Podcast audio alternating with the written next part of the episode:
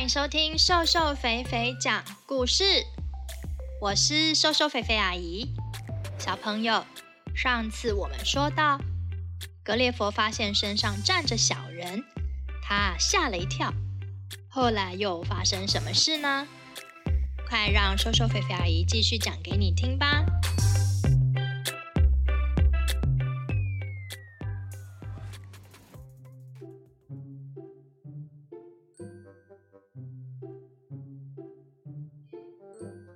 格列佛很想站起来，他非常用力地抬起左手，左手臂上好像有东西被扯断的感觉。诶，左手可以抬起来了。他看看手背，上面有着密密麻麻被扯断的小细绳呢。接着，他用力一转头，哎呀，好痛啊！格列佛觉得自己左边的头皮好像快被扯掉了。不过，本来牢牢钉在地上的头发，现在感觉被扯松了呢。因为格列佛这样动来动去，小人们又吓得全都爬下了他的身体。接着，格列佛又听到一个好像是小人发出的很生气的声音：“托尔格，托尔格！”当然，他还是听不懂。正当他还在想，到底是在讲什么的时候，一大堆像缝衣针一样的东西朝他射来，好像下雨一样，射在格列佛的身上、脸上和手上。原来啊，是小小的弓射出来的箭呢。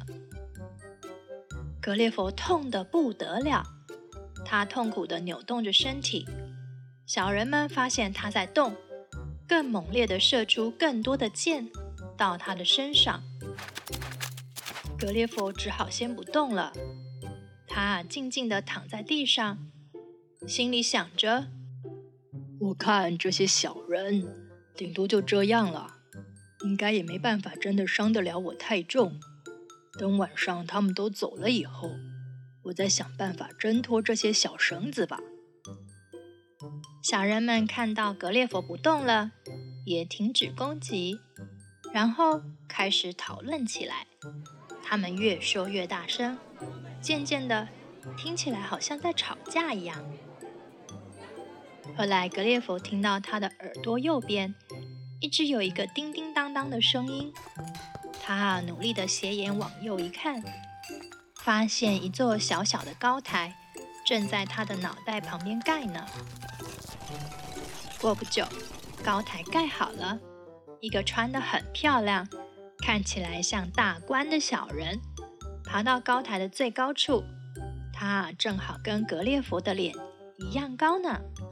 另外有几个小人把格列佛头发上的绳子解开，让他的头可以自由转动。格列佛心想：他们是想让我跟他们的代表说话吗？于是他把头。轻轻松松地转动，他转向高台，面对着小人们的代表官员。这个小人开始向格列佛讲话，这话听起来有时候有点凶巴巴的，好像在威胁他；有时候听起来又温温柔柔的，好像在表示同情格列佛呢。格列佛虽然一个字都听不懂。但他还是尽可能用自己的表情表现出很顺从的样子，想让小人们知道他一点都不危险。然后，因为他也真的非常饿了，所以格列佛用手指远远地比着自己的嘴巴，希望可以跟小人要点食物来吃。那个站在高台上的小人。非常的聪明，他马上明白格列佛的意思。他神气地向地面上的小人挥了挥手，马上有好几百个小人用小小的篮子运来了面包和肉。他们排着队，像爬山一样爬上格列佛的脸，再一个个很有秩序地把食物倒进格列佛的嘴巴里。这些食物对格列佛来说实在是很小，他一口就可以吃掉一整篮的食物，很快的就把小人们送来的食物全吃光了。小人们看起来非常的惊讶，不过他们又用小小的木桶装来一桶又一桶的酒，再次像爬山一样爬到格列佛的脸上。再一个个把木桶里的酒倒进格列佛的嘴里。小人们看格列佛这么会吃，又吃得这么开心，他们啊也很高兴。小人们在格列佛身上跳舞欢呼庆祝着呢。终于，格列佛吃饱了，送食物的小人们离开了格列佛。接着，又换了另一批人爬上格列佛的身体。这次是一个看起来很像皇宫里来的钦差大臣，他带着大批人马来到格列佛面前。钦差大臣对着格列佛讲了十分钟的话，格列佛当然还是一句都听不懂。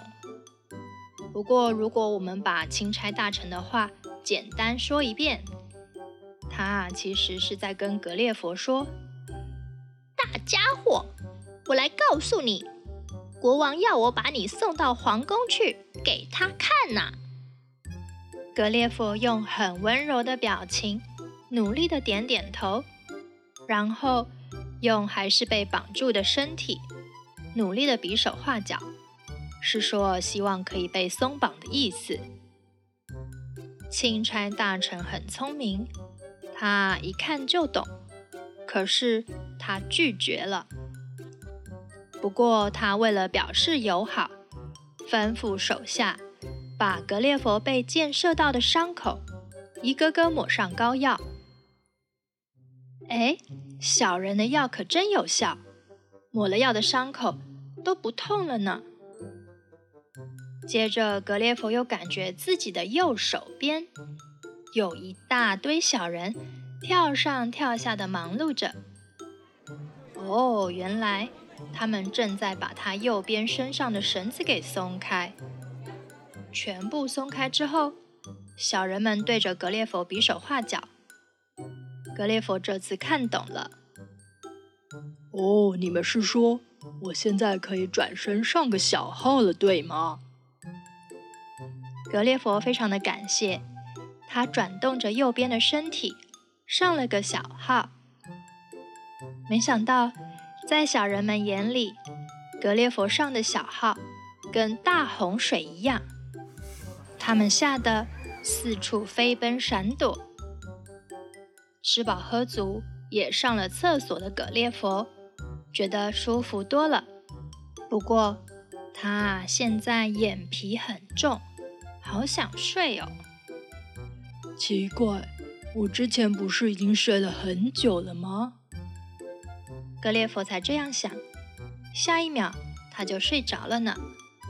原来啊，这一切其实是小人们的计谋。小人们在送给格列佛喝的酒里放了安眠药，所以格列佛会有一段时间没办法动。也没办法反抗了呢。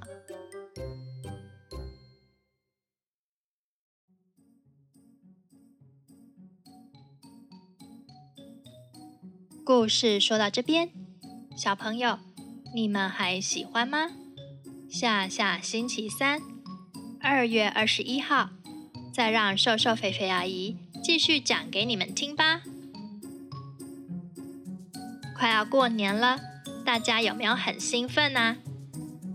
过年最棒的就是有好多好吃的东西，到处都喜洋洋的。你们说对不对啊？瘦瘦肥肥阿姨在这边要祝福各位小朋友以及各位爸爸妈妈，龙年行大运。